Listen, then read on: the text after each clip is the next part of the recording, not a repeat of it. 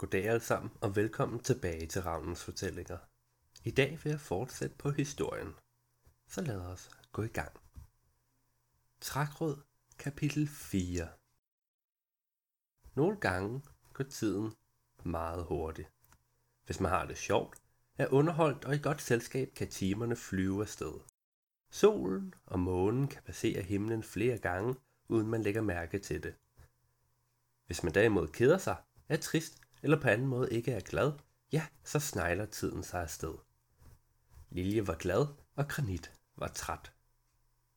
Lilje syntes, det var hyggeligt at gå og synge. Det havde hun gjort mange gange før. De underjordiske gange var utrolig gode til at dirigere den skinkre børnesang, og derfor kunne Lilje høres fra flere mils afstand. En gang imellem delte tunnelen sig, og her måtte Granit vise vej. Hun stansede op, vendte sig om og ventede på den trætte nisse, der kom gående lidt bagefter hende. Hans tykke fingre var trykket langt ind i ørerne, og han fjernede dem kun for at lytte til stenen. Stenen sang med en svag, yndefuld stemme, og når Granit lyttede, vidste han, hvilken vej de skulle gå. Han pegede, og straks førte lille trop igen. Og dette fortsatte i timevis. På et tidspunkt skete der dog noget mærkeligt. Lille og Granit nåede til endnu et sted, hvor tunnelen delte sig, men han var noget galt. Ingen af de to videregående tunneler lyste op, på trods af at Lilje stadig sang højlydt. Højst besønderligt. Granit lyttede til stenen. Den sang stadig, men den var ikke til hjælp denne gang. Den forklarede ikke, hvorfor der var mørkt. Var krystallerne gået ud? Kunne de overhovedet det? Granit var ikke sikker. Han tog nogle skridt ind i det ene af de mørke tunneler. Her var koldt. Nærmest unaturligt koldt, og krystallerne ville ikke lyse, uanset hvor meget han råbte og skreg. Lille synes det var lidt fjollet, han begyndte at skille krystallerne ud. Krystallerne kan da ikke forstå ham alligevel. Men hun havde ikke noget imod at hvile stemmen. Halsen gjorde ondt efter alt den sang, og hun var ved at løbe tør for sangen og synge. Da Granit efter lidt tid blev træt af at prokse over krystallerne, gik han tilbage til Lilje. Hvorfor virkede det ikke? Det havde altid virket. Det var bygget til at holde for evigt, Intet burde kunne få krystallerne til at gå ud. Men der var lyst. Hvorfor var der lyst? Hverken granit eller lilje larmede. De burde være fuldstændig omsluttet af mørke. De kiggede begge sig omkring og opdagede, at der var et hul i loftet. Et hul, der gik helt op til overfladen. Himlen kunne ses igennem hullet, hvilket var højst besønderligt, da der burde være træer over det hele. Og hvorfor var der intet tegn på hullet? Nede i tunnelen. Ingen sten, Intet jord, ingenting. Det var tydeligvis ikke loftet, der var faldet sammen. Langs væggen hang der en enkelt rod ned fra hullet, og Lilje begyndte at kravle op. Der var ikke andet at gøre. Hun skulle jo finde huset igen, og mens hun kravlede, kaldte hun på granit. Han skulle da også komme. Den trætte næse var bestemt ikke begejstret for situationen. Først synger den lysende sten forkert. Derefter holder tunnelen op med lys, og nu var der nogen, der havde lavet hul ind i den. Der var noget galt, og Granit syntes bestemt ikke, det var pænt gjort skoven at give ham så mange problemer, når nu han bare ville have noget nisseøl. Granit, kom nu, råbte Lilje. Hun var nået helt op og stod og kiggede ned i hullet. Ja, ja, ja, ja, mumlede Granit og tog fat i bunden af roden. Han kiggede op. Der var højt, og nisser var bestemt ikke bygget til at klatre. Lilje kiggede ned på nissen. Han var godt nok langsom til at klatre, og det gad hun simpelthen ikke at vente på. Hun hoppede op af et væltet træ og begyndte at balancere frem og tilbage. Efter så lang tid nede i tunnelerne var det rart med noget varme og sol på kroppen. De gik pludselig op for Lilje, at træerne plejede at dække for solen, og hun så sig omkring. Hullet ned til tunnelerne var midt i en lysning. En lysning, der var blevet til efter utallige træer var væltet, og nu lå med rødderne over jorden. Skovbunden var fuldstændig dækket af afknækkede grene fra træerne, og der duftede kraftigt af harpiks, hvilket egentlig ikke var særlig lækkert, og mens hun holdt sig for næsen, besluttede Lilje at bruge ventetiden på at undersøge sagen nærmere.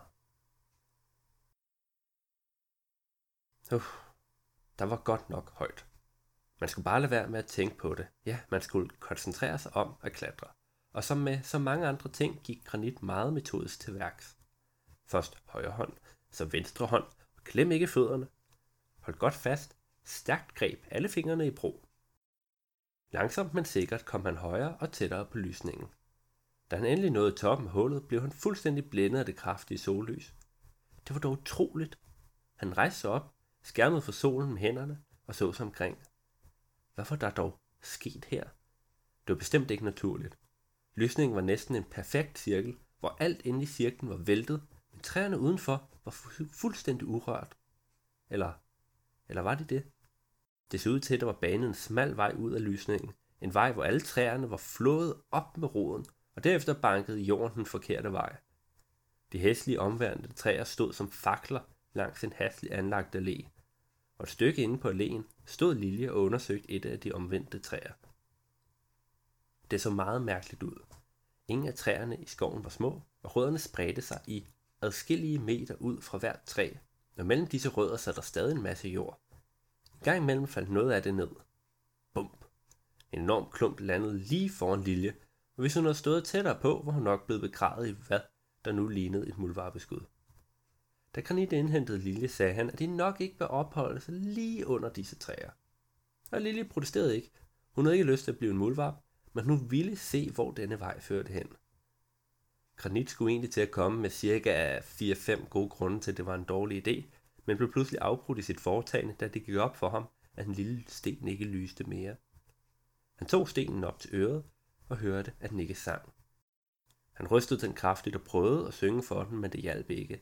Var den lysende sten gået ud igen? Nu kunne han ikke finde vej. Lille spurgte, om der var noget galt. Ja, men jeg ved ikke hvad, svarede Granit. Og Lille proklamerede, at når nu de ikke kunne finde vej alligevel, så kunne de lige så godt undersøge den mærkelige allé nærmere. Mm. Granit var ikke glad for situationen, men konkluderede, at de ikke ville få noget ud af at blive her, og da de alligevel ikke kunne finde vej tilbage gennem tunnelerne, så var det måske bedst bare at følge vejen. Måske var der nogle mennesker, der havde gjort det. Det ville ikke være første gang, de fandt på sådan tossede og respektløse påfund, men måske kunne de tage sig lilje, mens stenens tilstand blev undersøgt. Granit kiggede ned ad alléen. Det var meget langt. Det var svært at se, hvad der var for enden af den. Okay, sagde han, og de begyndte at følge vejen. Dog gik de ikke på den, men parallelt med grundet risiko for mudderregn og spontan opstående muldvarebeskud. En gang imellem kunne fuglesang høres, men ellers fyldte tomheden det meste af skoven. Men et sted kunne noget høres, noget der nok bedst kan beskrives som en frygtelig larm. Det var lyden af møbler, der blev skubbet hen over et rustikt trægulv, lyden af klaskov, der blev trådt i, lyden af bøger, der blev kastet til højre og venstre, og lyden af nogen, der panisk ledte efter noget. Lyden var ikke naturlig for skoven, og hvis man fulgte den, ville man ende ved et hus. Et gammelt, nedslidt træhus, der ikke så spor indbydende ud, og heller aldrig havde gjort det. Rundt om huset var der en overgroet have, hvis nøje planlægning stadig kunne anes under alle skovens mos, og hist og her kunne faldfærdige havemøbler ses. Hvis man stod og betragtede dette hus, ville det dog ikke gå så lang tid, før man begyndte at undre sig over, hvorfor der lå bunker af bøger foran hoveddøren og uden for vinduerne, og man ville måske blive nysgerrig, åbne hoveddøren og gå indenfor. Her ville man opdage, at rådet var endnu værre, at ingen bøger stod i reolerne, at lænestolen og puderne var revet i stykker, og alt glas, både spejle, ruder og vinglas, var knust og lå spredt ud over gulvet. Gardinerne var flænset, og nogle af dem var revet af væggen. Og midt i alt dette forfærdelige kaos, ville man se en ting, der stod og gravede i bunkerne. En ting, som for et almindeligt menneske nok ville ligne en vandskabning, eller måske ligefrem et monster. Lille var blevet sulten. Hendes mave rumlede højligt. Den vidste udmærket godt, at det var lang tid siden, hun havde fået noget at spise. Før havde nysgerrigheden holdt sulten på afstand, men nu var den altså blevet for meget. Hvis hun havde været hjemme, ville hendes mor helt sikkert have lavet den lækreste suppe, fyldt med de fine kugler og mos, måske enkelt stykker rufhøj høns. Ah, ja, rufhøj hønsekød. Det var bare sagen. Lille kunne huske hendes morfars gamle hønsehus. Det var et mageløst hønsehus. Ja, så mageløst, at det nok nærmere var et hønseslot. Hans morfar havde fortalt historien om hønsehuset mange gange. Historien om, hvordan det store træ var væltet i en storm og havde knust hans hus. Heldigvis havde Morfar ikke været hjemme, men han syntes nu alligevel, det var trist at miste sit hjem. Derfor begyndte han at udhule træstammen til et nyt hus, og alt han brugte var en økse og sine bare næver. Lille var overbevist om, at det var derfor morfars hud var så slidt og barkagtig.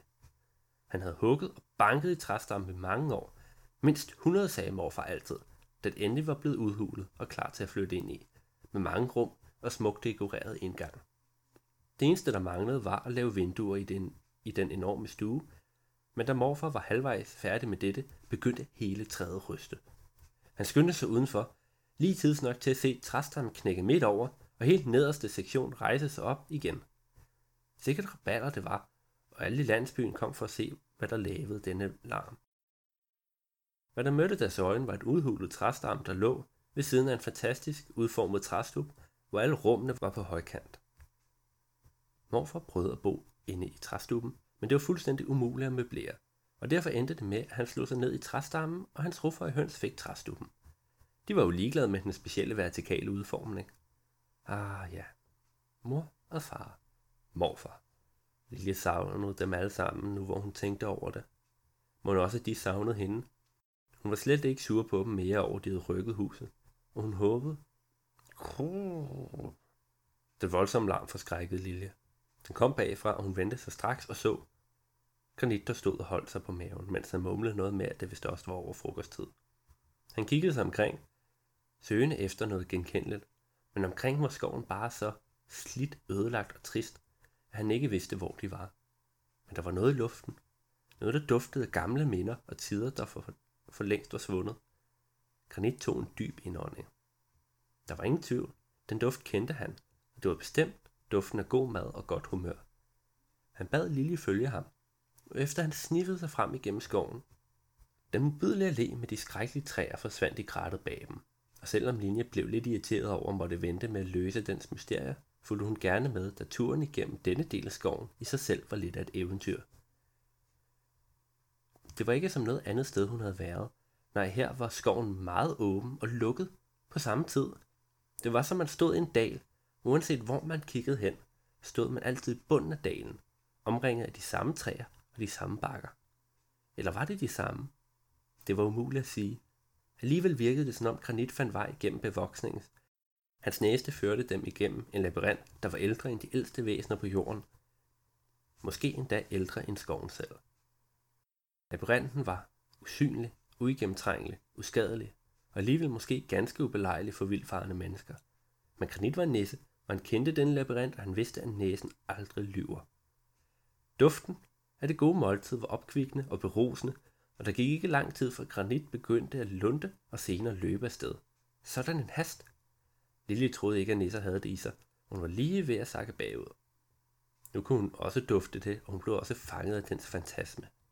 De løb afsted, hvert et skridt nærmere den dejlige duft, hvert et åndedrag mere berusende end det sidste, og alle distraktioner var væk. Mosset og træerne var forsvundet, og kun labyrinten kunne ses. Der var ikke tid til at tænke, men både Granit og Lilje vidste, hvor de skulle løbe hen. De vidste, at de var nær slutningen, og der blev ikke tøvet. Bare lidt mere. Bare følg den syngende duft. Tusind skridt mere, og vejen deles. Højre eller venstre et valg. Hvor vil de hungrende sjæle heles? De må følge duften, duften, der altid giver et kald. Duften, der synger om liv og glæde og folk, der vil stjæle. Om tryghed og varme og ro. Historier og legender om fortabte sjæle. Om folk, der ikke deres næse kunne tro. De valgte den forkerte vej, forbi vandfald, antikke statuer og glasgård, igennem den store port hver for sig, og efter de kan hele deres hungrende sår. Pludselig forsvandt duften. Granit og Liljen stansede op og blev opmærksom på, hvor forpustet de var blevet. Hvad var der sket? Lille var skræmt. Det var ikke normalt sådan at miste kontrollen. Og hvordan var de kommet hen? Hvor, hvor var her? Hun stod ikke på skovbunden, men på sorte og hvide sten, der dækkede et stort område, og langs den mystiske terrasse var der små statuer med de mærkeligste udformninger. Der var en konge og en dronning, nogle heste, et tårn og mange mennesker med haveredskaber. Mellem statuerne voksede der et uigennemtrængeligt tjørnebusk, der havde dusiner af smukke og indbydende sorte bær på hver en gren. Granit plukkede en håndfuld bær, rækte halvdelen til Lilje, og de begyndte at begge at spise. De sorte bær smagte højst besønderligt. Ja, de smagte af alt godt i verden på samme tid. Lilje synes, smagen mindede hende om noget, hendes mor engang havde kokkereret, mens Granit bestemt mente, det var den karakteristiske smag og duft af kanel. Uanset smagen var alle bærene mægtig mættende, og der gik ikke længe, før både Granit og Lilje var tilfreds og kunne slå deres mave. Nu hvor sulten ikke trængte på, kunne Lilje bedre koncentrere sig om at undersøge statuerne. De var alle meget smukt udhugget, og egentlig også en smule uinteressante, bortset fra dronningen, der hurtigt fangede Liljes opmærksomhed. Den statue var lidt større end de andre, men det var nu ikke så underligt. Nej, det besønderlige var her, at dronningens tøj, hendes krone og hendes ansigtsudtryk så anderledes ud. Tøjet var sort som kul, og hvis man så så omkring på terrassen, ville man opdage, at ingen af de andre statuer var malet. Kronen så slidt ud, den var enormt stor, og dens udformning virkede ikke specielt praktisk. Faktisk mente Lille, det nok ville gøre frygtelig ondt at bære rundt på en tilsvarende royal hovedbeklædning. Og så var der ansigtet. Dronningen så sov modig ud, men hvorfor? Hun var i en stor skov på sin fine terrasse. De andre statuer var glade og mundre, så Lille kunne ikke se, hvorfor dronningen ikke også ville være det. Måske havde hun brug for en hyggelig historie. Efter lidt betænkningstid gik Lille i gang med at fortælle historien om hendes morfars hønseslot. Hun bemærkede slet ikke, at granit faldt i søvn. Han drømte sødt og sikkert, for han vidste, at dette sted var trygt, og han var træt efter at have passet Lilje så lang tid. Specielt unødvendige spørgsmål udmattede næser, og dem stiller menneskebørn som bekendt mange af. Han fik ro til at sove i længere tid, for da Lilje var færdig med den første historie, begyndte hun blot på den næste. Saturn så ikke ud til at blive i bedre humør, men Lilje følte, hun blev nødt til at prøve. Der måtte jo være noget galt, hvis statuen kunne være så trist i hendes selskab. Så derfor fortalte hun videre og videre. Og dette fortsatte i et stykke tid. Til sidst gad Lilje ikke mere. Hun var snart løbet tør for historier at fortælle, og da statuen stadig ikke var blevet glad, måtte det jo være, fordi hun simpelthen havde besluttet sig for at være trist. Tisk. Fjollet dronning. Nu vil Lilje videre, så hun sagde farvel til statuen og gav den et knus. Men i det, hun rørte dronningen, skete der noget besønderligt. Det føltes som om hele skoven begyndte at sidre, som alting blev levende og bevægede sig, men alligevel stod helt stille. Der kunne en stemme høres. Det var lyden af en kvinde, der sang. Lilje forstod ikke, hvad hun sang, men var fuldstændig betaget af det og glemte helt sin omgivelse. Sangen vækkede granit. Han spilede øjnene op og lå for en stund og stirrede op i trækronerne. Det var meget, meget lang tid siden, han havde hørt sangen, så ren og så smuk. Da han endelig kunne vriste sig ud af sin trance, tog han huen af, gik hen til dronningen. Han mødte statuen med et smil, men det falmede hurtigt, da han så hendes tilstand, og han virkede bekymret. Sangen var der stadig, men han var ikke længere sikker på, at den sang om noget rart og godt. Hvis hun havde det sådan, så måtte han hjælpe. Men hvordan? Mens granit grublede over dette, kom han i tanke om en lille lysende sten, der hang om hans hals. Han tog den frem og blev overvældet af dens glans. Den lyste og sang fantastisk. Han kiggede på statuen. Stenen han holdt var uvurderlig, og den kunne aldrig gives væk, for ingen måtte misbruge den til at forvirre og vildlede folk i skoven. Men Granit vidste udmærket godt, at stenen ikke var hans eller nogen andre nissers for den sags skyld. Stenen var til låns, og alt der til låns vil en dag skulle afleveres tilbage. Den lille sten var ikke så stærk som den i biblioteket, men måske, måske var den god nok. Han rækte hånden frem, lagde den lille sten i dronningens favn og sagde tak. Med et blev sangen lysere, kraftigere og mere gennemtrængende. Den var så gennemtrængende, at både granit og lilje faldt på deres knæ, derefter på maven, og til sidst faldt de i søvn.